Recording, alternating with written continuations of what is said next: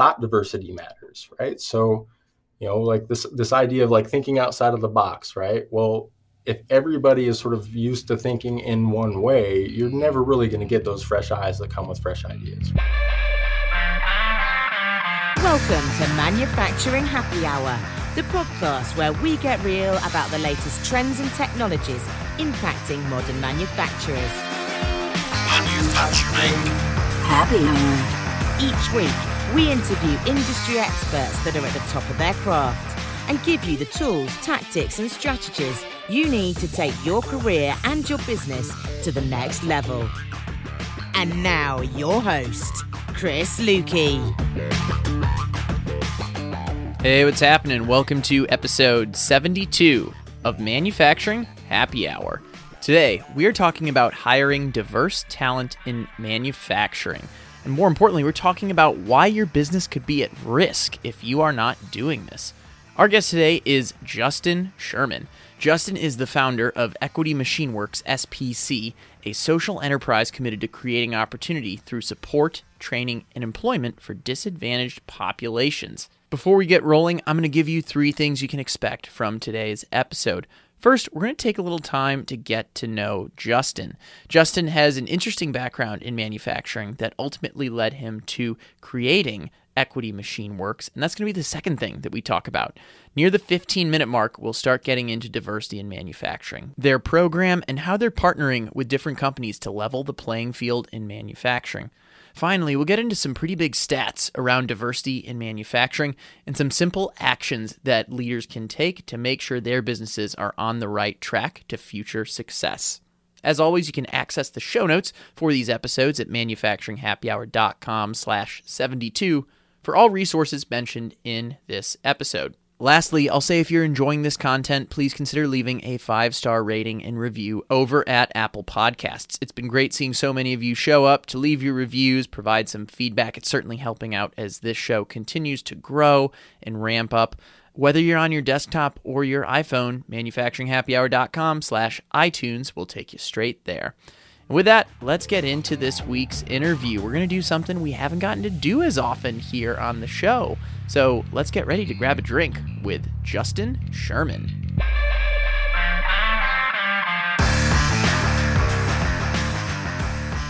Okay, it's good to finally be doing one of these again on like a Friday afternoon where we can properly have some beverages. So actually, let me add some sound effect to this really quickly.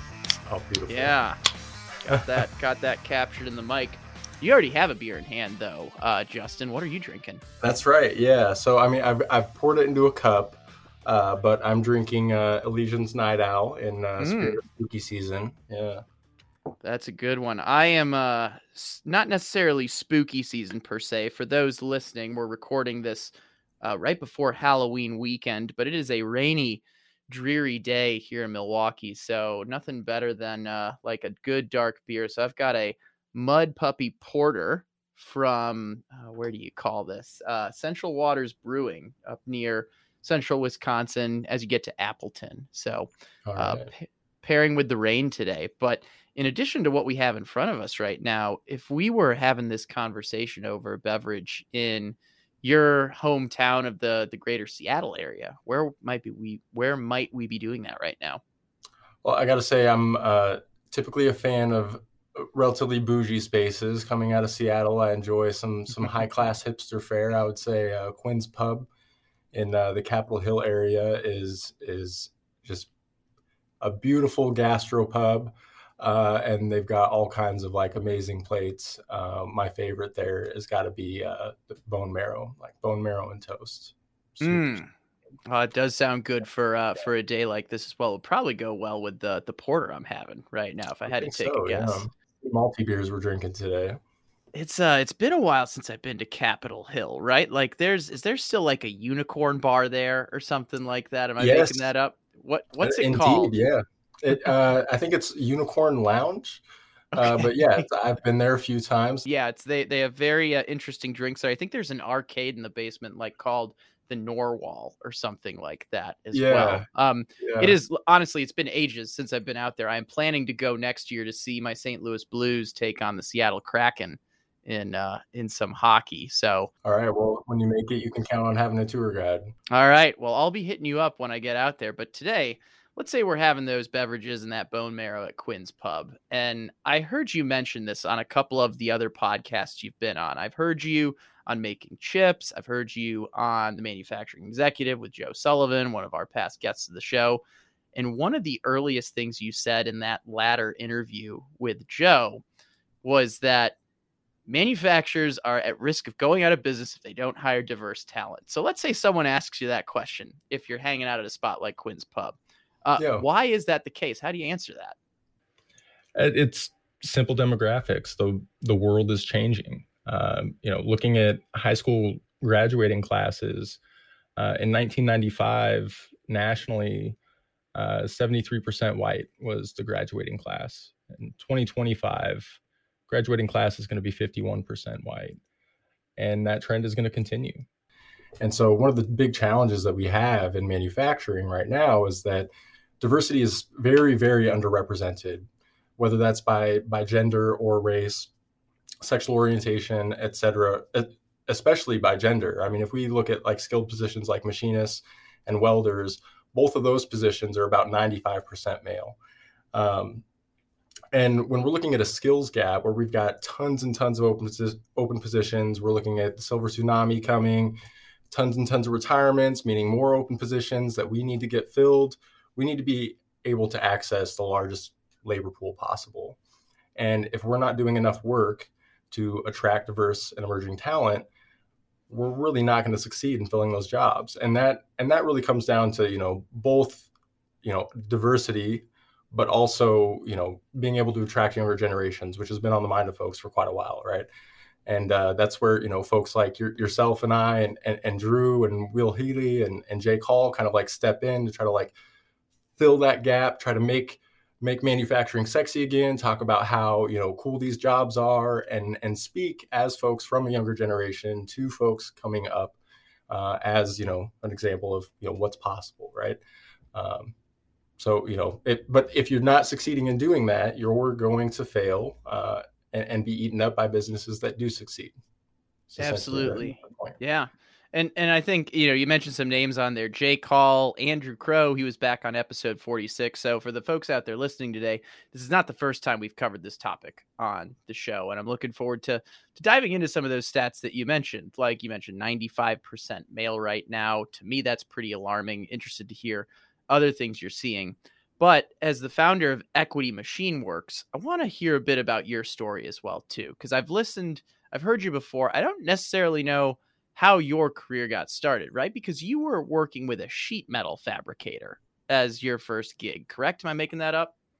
Correct. Yeah, uh, KLW Manufacturing and Design out of Arlington, Washington. That was uh, that was my my first manufacturing job and that actually happened, uh, you know, after a, a couple years working in the gaming industry, uh, not uh, video gaming industry, but casino games rather. So I was mm. a poker dealer for a little bit after um, about a year and a half of, of junior college, and I had to kind of drop out due to some family issues and try to kind of like figure my way forward. And I got offered an opportunity to kind of start as an informal apprentice uh, at KLW. So KLW was purchasing a local machine shop that was going out of business and they were hiring the owner of that machine shop to come in and run things and they needed somebody to to step in and I got given the chance and and so you know quite literally my first day on the job was the first time I had seen a CNC machine in my life and it was uh, perspective shifting to say the least uh, because when you're coming from that consumer mindset, you don't really understand how anything is made, really. And, so now I'm finally getting the chance to, and it was incredibly interesting. And I saw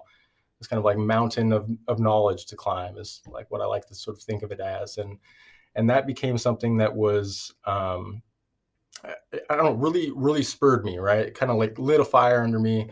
Uh, any I don't know. I'm, I'm a little ADD, but anytime I try to or I jump into something, I'm kind of like head first, all in, right? Yeah. I, I want to learn everything there is about it, and uh, and and so I really took that on and, and started excelling really quickly. Um, as soon as uh, I got the chance to start programming, uh, I jumped in. That was about a year and a half in or so. Um, we we lost our programmer and didn't really have many options and i saw a chance to sort of you know raise my hand and you know say like hey give me a shot right? Uh, you know worst case I, I, I screwed up and you're in the same position that you were before but i'm telling you i will not. And uh, yeah I, I really kind of dove headfirst into all of that did as much research as i could started uh, researching high speed machining techniques and and quite literally with like next to no investment other than unlocking you know adapted tool paths and and our programming software uh, was able to start making parts about three times faster than my predecessors were, and that made me stand out a lot. And and you know one of the uh, one of the principles that I really sort of adhered myself to, both in life and in manufacturing, was kaizen. Right, this idea of mm-hmm. constant improvement, constantly looking at you know myself and our operations and trying to be better than we were the day before, over and over again. And that that kind of worked, I guess, not kind of, really worked well in my favor and, and propelled me into management within the next year and a half. And uh, did that for the next uh, next couple of years, uh, helping helping grow KLW manufacturing or and, and design, and then uh, got introduced to the Aerospace Joint Apprenticeship Committee, which is a registered apprenticeship in Washington State. They came in and um, presented to our company. I really loved what they were doing, and I wanted to figure out a way to give back in some way mm-hmm. and as well as kind of challenge some of my own personal uh, uh, my personal challenges at the time. So, you know, you may have seen me speaking in a few different places and might not really pick up on the fact that I'm actually typically very nervous when I jump into any sort of speaking. And in high school, uh, I was the kid who almost wanted to pass out when it was time to give presentations, right? And here I was, a young leader, and I'd get a shaky voice when it was time to, you know, give presentations to the company or have like bigger company meetings. And I really, really didn't like that about myself. And and I saw a way to kind of kill two birds with one stone, which was to, you know, teach classes as mm-hmm. as as well as, you know, uh, w- that would give back and also challenge those those issues that I was having. And um, I uh, I sort of courted them for a little bit, and they brought me in for a teaching demonstration, which was kind of just a 15 minute teaching lesson on machining principles. And um, I, I, I kid you not, like I almost blacked out during during that teaching demonstration. uh, had the black. Don't, don't black. Don't black bit. out on today's show. People might think that's no, no, caused no, by a, something different. Then. well, I've at least had a beer, so you know I'm. Uh, yeah, yeah, you're feeling yeah, good. the, the, edge has been broken, um, and so I let charisma kind of carry me through that. So they had no idea that that was what was the experience on the inside, I guess. And uh, I ended up getting offered a full time job instead of the the part time job teaching night classes that I was going for. And so I spent some time really thinking about that and decided, you know, like, all right, like I'm not going to let myself fail regardless of what the consequences are. And so I'm going to take this thing on. And uh, and so I decided to, and it went really, really well. My first class was four hours long, and uh, I, I tell you, I was quite nervous going into that. But mm-hmm. about 20 minutes in, I really hit my stride. And then, you know, I was kind of all she wrote. After that, it uh, kept picking up. I got promoted twice in the next six months into program management, uh, managing uh, AJAC's pre apprenticeship program called, uh, oh, pardon, Manufacturing Academy.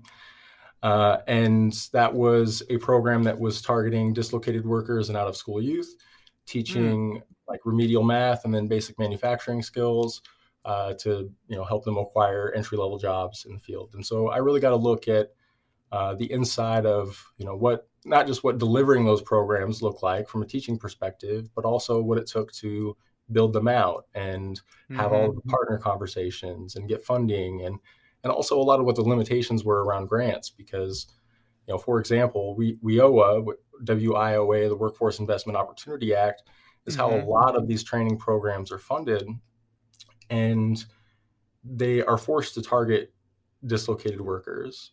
And a dislocated worker is, uh, I guess, you know, by definition, someone who either has their benefits expired or is about to have them expire. And that was one of the big challenges that we were facing with trying to bring folks in to go through this program, which was typically from 11 to 13 weeks long, depending on the location and what we were delivering. And you know, when you're asking somebody to come in for that long who's already in a very disadvantaged position and they don't have incoming resources, that mm-hmm. that's a huge barrier.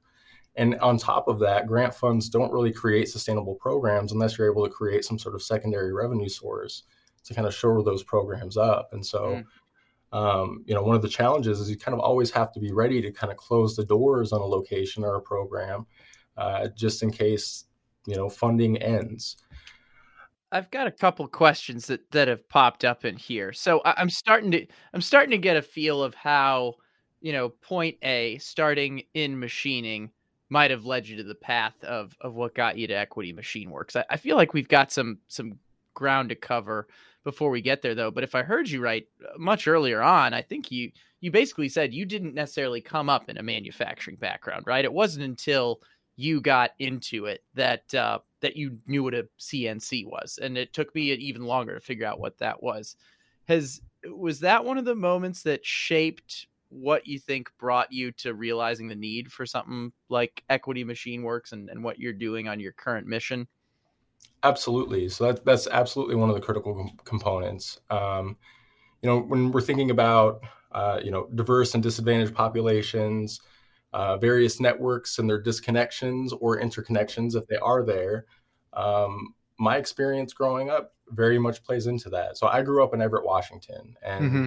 you that are listening might know Everett, Washington is home of one of the biggest Boeing plants, is still actually home to the biggest building by volume in the world.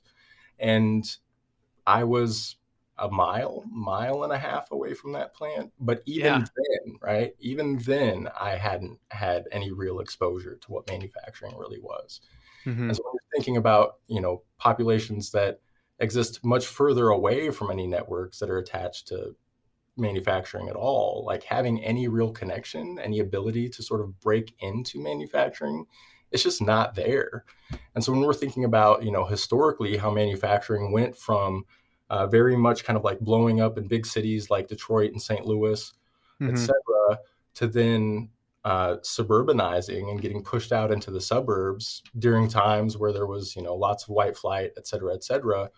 We ended up with a very sort of like homogenous looking culture with disconnected networks from you know populations that could otherwise help fill a lot of the gaps for us and so it really behooves us today to really be intentional about making those connections now uh, so what one one question I have then on top of this was and, and I know you've got your story going on, so you might be covering this soon, but sure was there a moment that led you from what you were doing to realize, hey, I need to create something like Equity Machine Works? Yes, um, a couple moments. So while I was at AJAC and I'm realizing what the various limitations are around sustainability, you know, for, for revenue, et cetera, et cetera, I got introduced to the social enterprise model um, through a couple local organizations, which are really great. I highly recommend folks check them out. Uh, mm-hmm. Orion mm-hmm. Industries, Skills Inc., and Pioneer Industries. They're all social enterprises that operate as manufacturing organizations that incorporate workforce development with community connectedness, whichever whatever that might be. And so, uh, for Orion and Skills Inc., they're focused on uh, disabled workers, and uh, for Pioneer Industries, they're focused on those uh, I, I guess previously incarcerated talent is what, mm-hmm. I would mm-hmm. say. Um, and I really wanted to be able to sort of set something like that up for AJAC. Um, but you know, unfortunately, we we were not able to acquire the funds. And then, you know, later on that year, I I got a divorce and I had to make more money, and that meant going back into industry. Um, and then the second big moment I would say was you know, a couple of years after, I guess my my sort of like awakening to, uh, you know, the the challenges of, of others um, was IMTS 2018. Um, I I got to go to IMTS 2018 while I was at KLW, and I'm you know walking around the sh- the the expo floor, taking a look at all the stuff. But you know, one of the things that I couldn't help but notice was that essentially almost everybody that was there that was looking at machines was somebody that looked like me though typically mm-hmm. much mm-hmm. older right even then, even now in 2021 late 2021 i still feel like that's the same i i mean I i feel like i'm a little more observant now but we still got a long way to go and I, I know that plays into your story as well yeah and and you know the on the other hand of it you know take a look at the folks that were the event staff and the folks that were were serving us in the you know, in the lunch hall, right? Every single person that was serving us was was black, and it was to me, it was like, okay, like how, like back then, and and one of the big reasons I got into communicating about this stuff was like nobody was really talking about any of it, and we kept talking about the skills gap as if it were just like purely a generational issue, and and I'm looking around, it's like, well, you know, we can't pretend that this isn't a problem, right? Like we, we can see it right in front of us. And mm-hmm. that doesn't mean that we have to take responsibility for its existence, right? But but we can see what it is and we all have collectively the power to do something about it. And and so that was sort of sort of one of the bigger moments for me that, you know, told me that something needed to happen at some point. I wasn't in a position then to really do much about it, but you know, I guess continuing on my story, uh, you know, I I, left AJAC and went to Intellectual Ventures, where I got to work as a scientific instrument maker on lots of like next gen technology, uh, nuclear technology for t- TerraPower, uh, first run prototypes for medical devices that get deployed to third world countries. Super, super meaningful work. Um, did that for about three years before moving on to a large tech company where I worked as a managed service manager, um, managing a, a, large prototyping team in their advanced prototyping center. And and and I very much saw a lot of the same things, you know, there, right? And uh, and and eventually with with COVID and sort of thinking about, okay, you know what, you know what what am I doing here? What's the value of my work? And I was thinking, okay, like you know, this this work is amazing. The the people that I'm surrounded with are brilliant, but at the same time, you know, I make I'm helping make electronics for affluent populations, and I'm still kind of seeing all the same problems that that have existed and not really a whole lot being done about it. And then the more that I thought about it, and I had my partner kind of getting on my case, and she was, you know, like, "Have you thought about the social enterprise idea?" And I was like, "Well, you know, I'm not really sure." And then it all just started kind of piecing together. And then mm-hmm. I don't know if you mm-hmm. uh, if you've ever had that moment where you get that sort of like washing sense of relief when you have that like moment of clarity, right? When everything just just comes together. And so um, that happened for me, and so I put together a succession plan and um, started piecing together Equity Machine Works, and you know, here, here we are today. So I, I left my my very cush job in January, and I've uh, been doing this stuff ever since. We'll be right back, right after a word from our sponsor.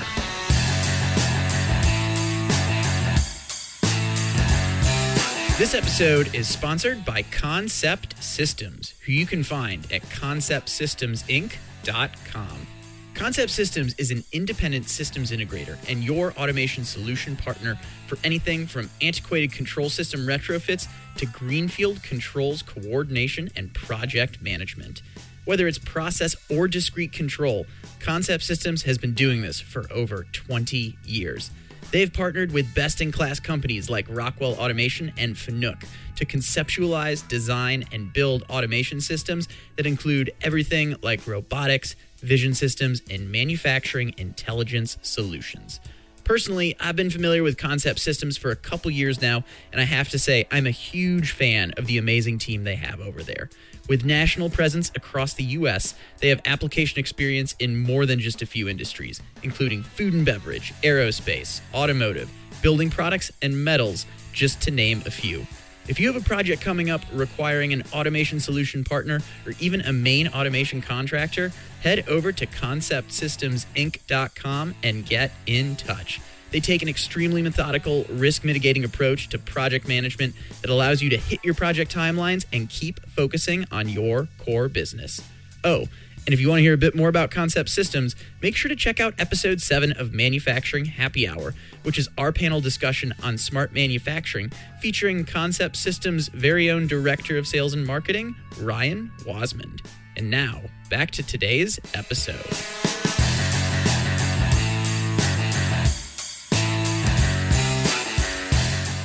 Well, I'm excited to learn a bit more about Equity Machine Works. By the way, thank, thanks for being so open about your story as well. Mm-hmm. Covered a lot of ground there. You mentioned some specific moments where it seems like this has been something that's been building up throughout your career, and I'm excited to hear and learn more about it. So let's let's go back to Quinn's Pub really quickly. Same way you'd answer yeah. this question over a drink. Describe right. what Equity Machine Works does in the simplest way possible. All right, simplest way possible, which is something that I often have a challenge with because I I get very wordy as I'm I'm doing uh, talking about anything I'm passionate about. But it's it's a common thing in our industry. You don't have to apologize for yeah. it. we can we can we can go on and on about the stuff we love doing. So e- Equity Machine Works. If you imagine, you know, a, a precision machining shop and think sort of contract manufacturer, also do you know production runs, et cetera, et cetera. Uh, that incorporates a community connected work, workforce development program. And so the, the steps for us are connecting with community partners um, who help bring in, you know, potential talent that are looking for an opportunity, they're ready for an opportunity, and then creating subsidized supports for them along that path. So you might remember me mentioning, you know, 11 to 13 weeks, folks that don't have any resources as they're going through that period. Well, we're using a more a margin a portion of our margin to subsidize uh, things like affordable housing, food access, transportation access during that period. And then when they land with us, uh, they start a one year OJT program. They become registered apprentices with one of our apprenticeship partners, which we have two. Uh, and then it's a one year OJT program that incorporates classes both from the apprenticeship organization as well as on site classes that'll range from things, you know, like like shop specific skills, but also life skills. And through that one year period of time, they'll go through the, the basics of operation into setup, and then potentially, you know, at the tail end, get into, into some programming.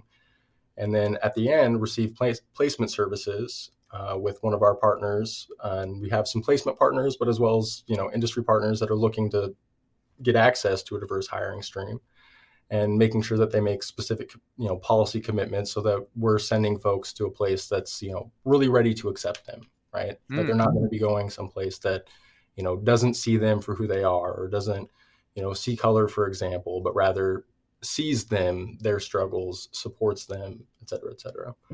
Um, and and that'll work really well in a few ways right? It'll help diversify the industry. It'll help create diversity of thought uh, within the organizations in which they land and help really kind of work as a proof of concept for folks. So, uh, Equity Machine Works is not going to be operating as a nonprofit. We're going to be operating as a social purpose company, which is a social per- or which is a a for-profit corporation that has a social mission in mind.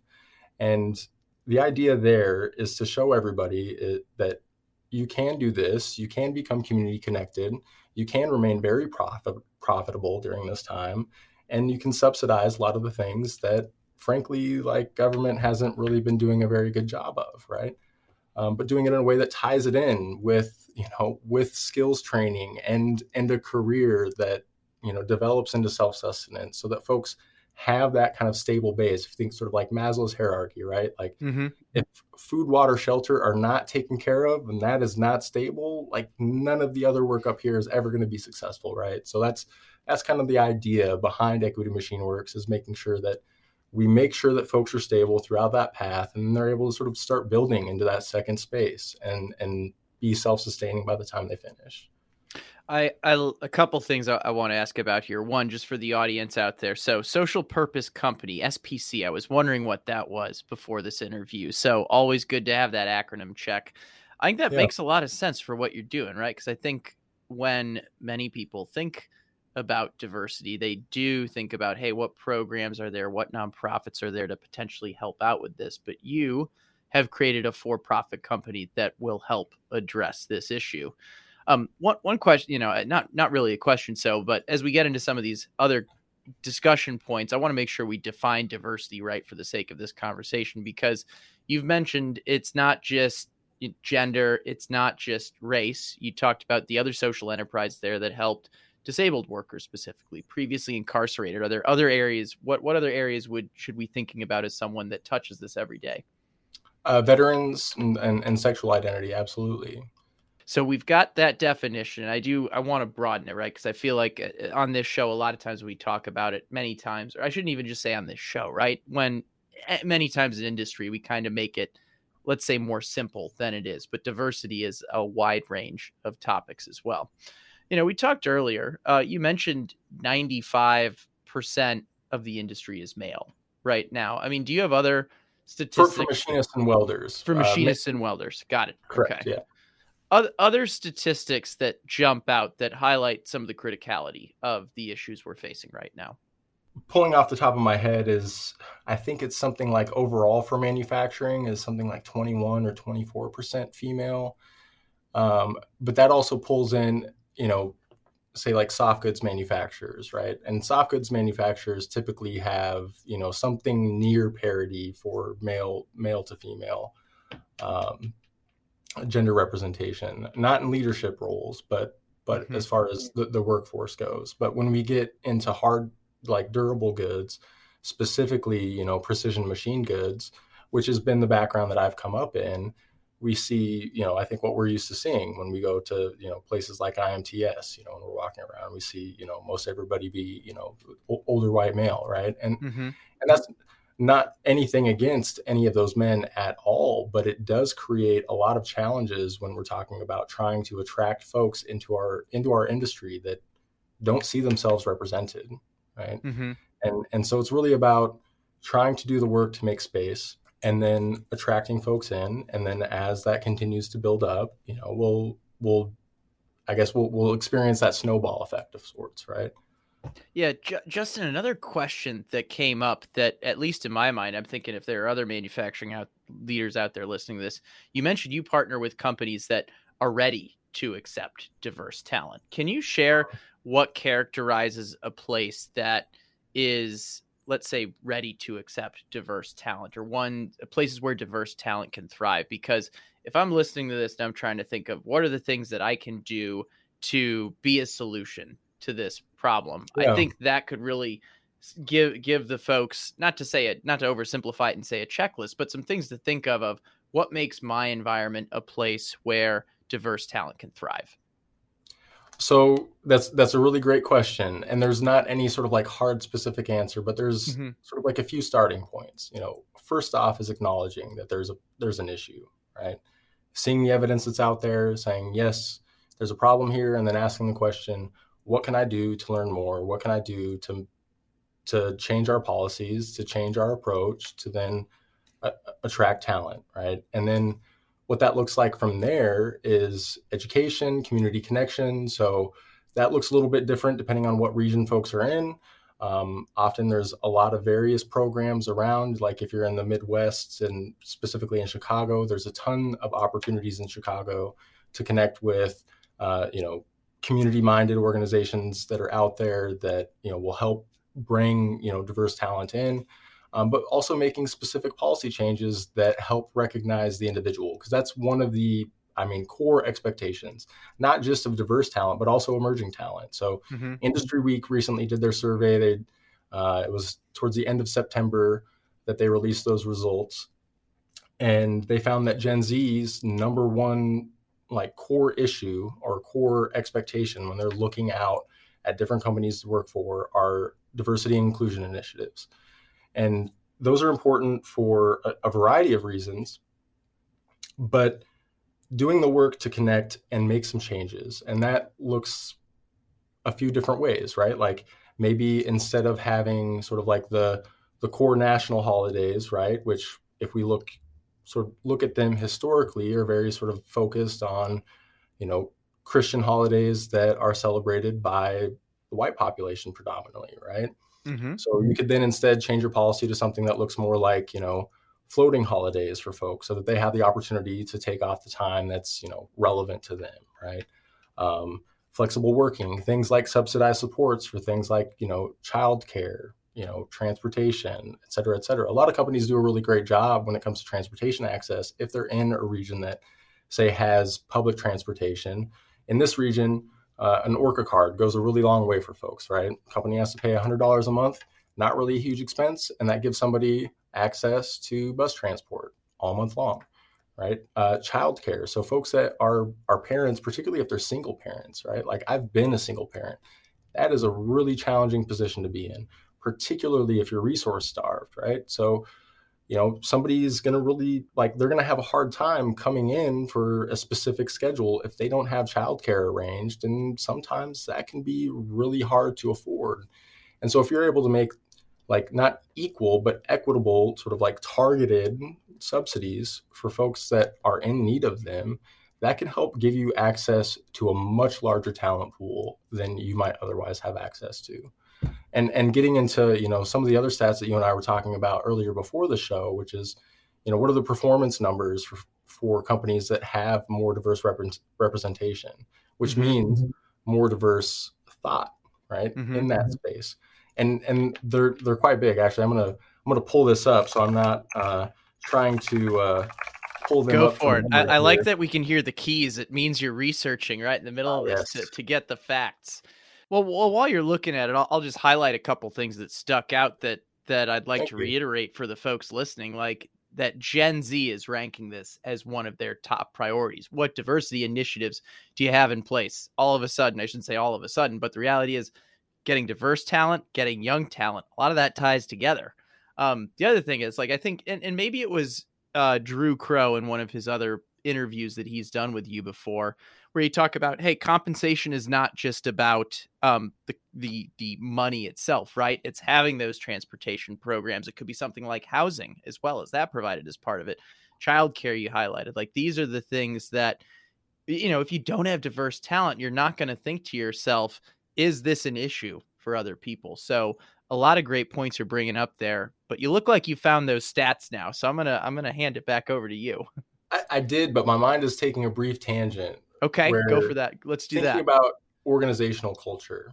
Mm-hmm. So one of the biggest barriers that we have to attracting diverse and emerging talent is our sort of typical kind of command and control type of structure, right? Mm-hmm. So I think many of us have stories in you know shop floor stories with with bosses who were you know very aggressive. I mean, I, I definitely have a whole, whole host, and every single machinist that I've ever talked to has a few of their own. Where you know there's very aggressive and controlling leaders in the space, and that can function for efficiency relatively well in the right environment. But that can be very ex- like excluding to certain folks, especially if they're coming in and they're not seeing anybody else that looks like them already. The way that that's going to come across is maybe you know targeted aggression, right? And and it really doesn't work very well. And when we're talking about Gen Z, one of the things that they want most is person centric leadership, right? Folks that see them, and this is this plays into when we're talking about like equitable, sort of like targeted subsidy programs, et cetera, et cetera. Um, but this this idea of uh, a, approaching kind of the, the workspace kind of people first and that means kind of changing a few things and making things a little bit more flexible and thanks to COVID, uh, I guess, you know, silver lining there, right? Mm-hmm. Uh, we've been given the opportunity to learn how to create hybrid workspaces. You know, mm-hmm. it doesn't work so well for folks that need to operate the machines, right? We need them at the machines when they need to be at the machines.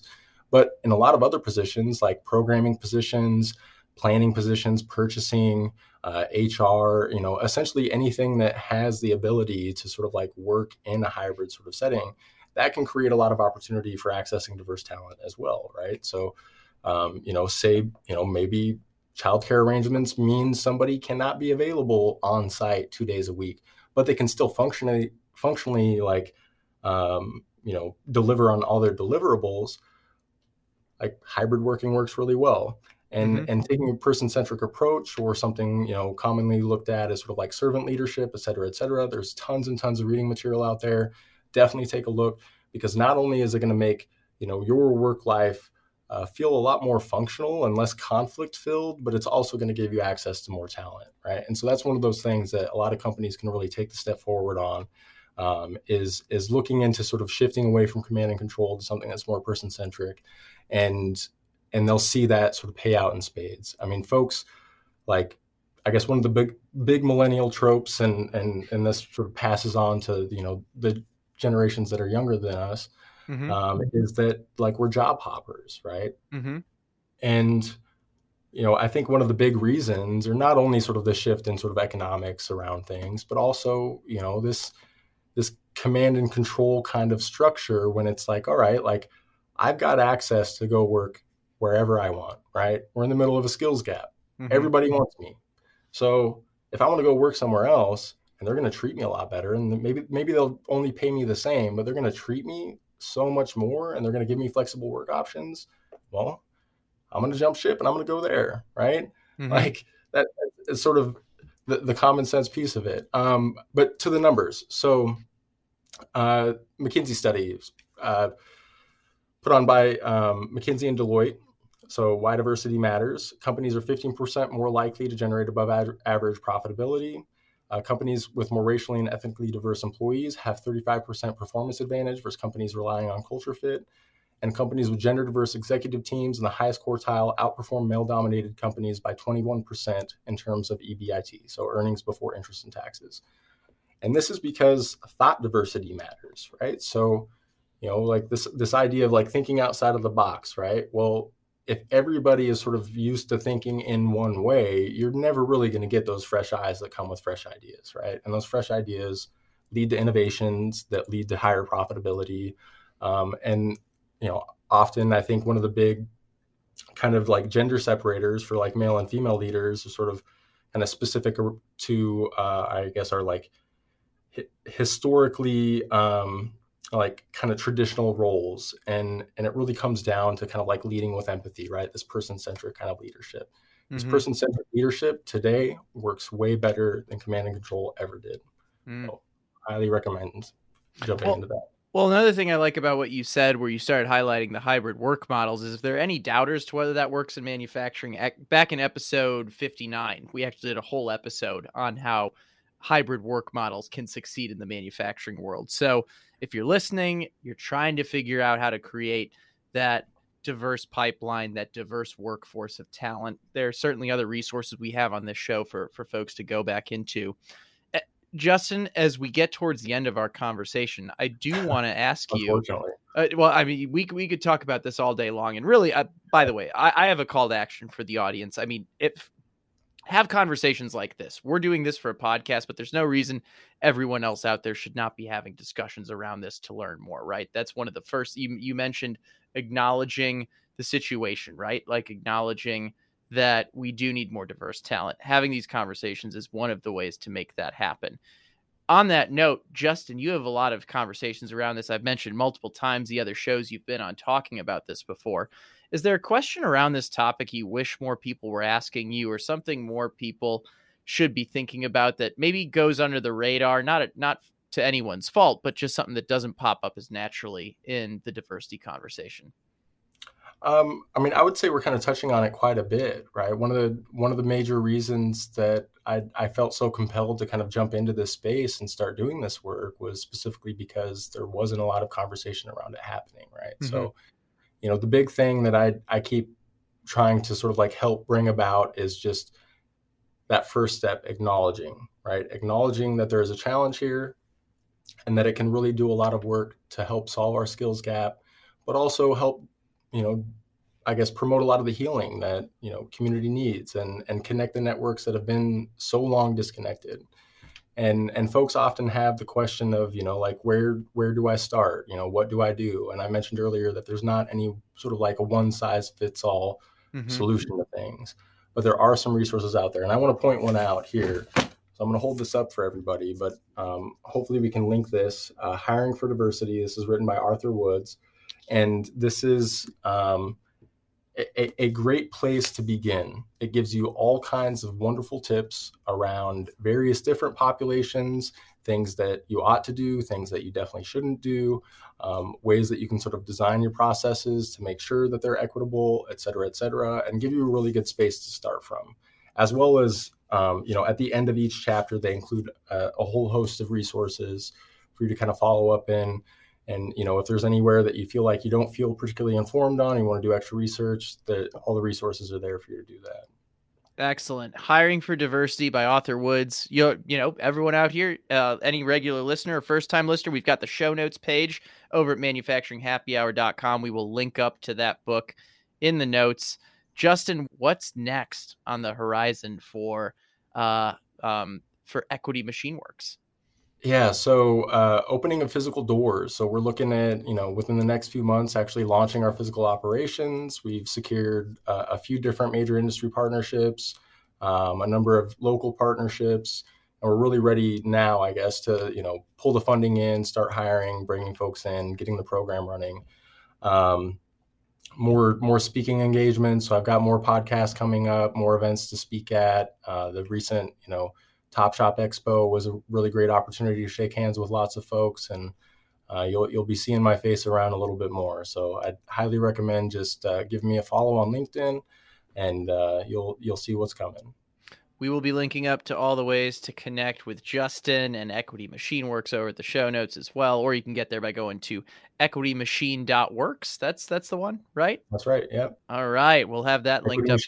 Works. Yeah, doing it modern. No more dot coms. Yeah, exactly. No, wait, uh, finding ways to modernize this initiative as best you can. You're doing a great job, Justin. Great work you're doing out there. I've been excited for this conversation for a while.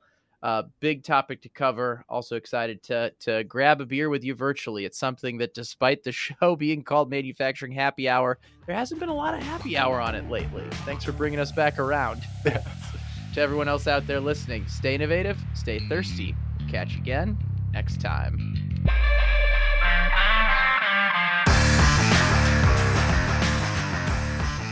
Hey, thanks for listening, and thank you, Justin, for taking the time to jump on today's podcast. I got to give a shout out to the other manufacturing podcasts out there that gave me so much good content to prepare for this interview. Again, Manufacturing Executive, hosted by Joe Sullivan, and then the crew over at Making Chips. These are two of the best manufacturing podcasts out there. If you love this show, guaranteed you would like those as well. We mentioned a number of great resources in this episode, and as we said, you can find those over at manufacturinghappyhour.com slash 72 to access anything from Arthur Woods' book, Hiring for Diversity, or Quinn's Pub if you happen to find yourself in Seattle. One last reminder that if you enjoyed this episode, consider leaving your feedback over at manufacturinghappyhour.com slash iTunes in the form of a five-star rating and review. Doesn't need to be long. I've said it before, it just needs to be a couple sentences, but that feedback always helps, helps get us on the map, and it helps us pick the direction of the content that we do in the future. Again, manufacturinghappyhour.com slash iTunes. Last but not least, shout out to all the wonderful sponsors of Manufacturing Happy Hour Concept Systems, our systems integration partner, Gen Alpha, our e commerce partner, and one of our newer sponsors, A3, the Association for Advancing Automation. These folks all help keep the show going and help us create more and more quality content for you to enjoy. So, as always, we truly couldn't do it without them. And that's it for this week. You know, we have more great interviews coming up. So, we'll catch you again next time. Thanks for listening to Manufacturing Happy Hour, powered by the Industrial Network.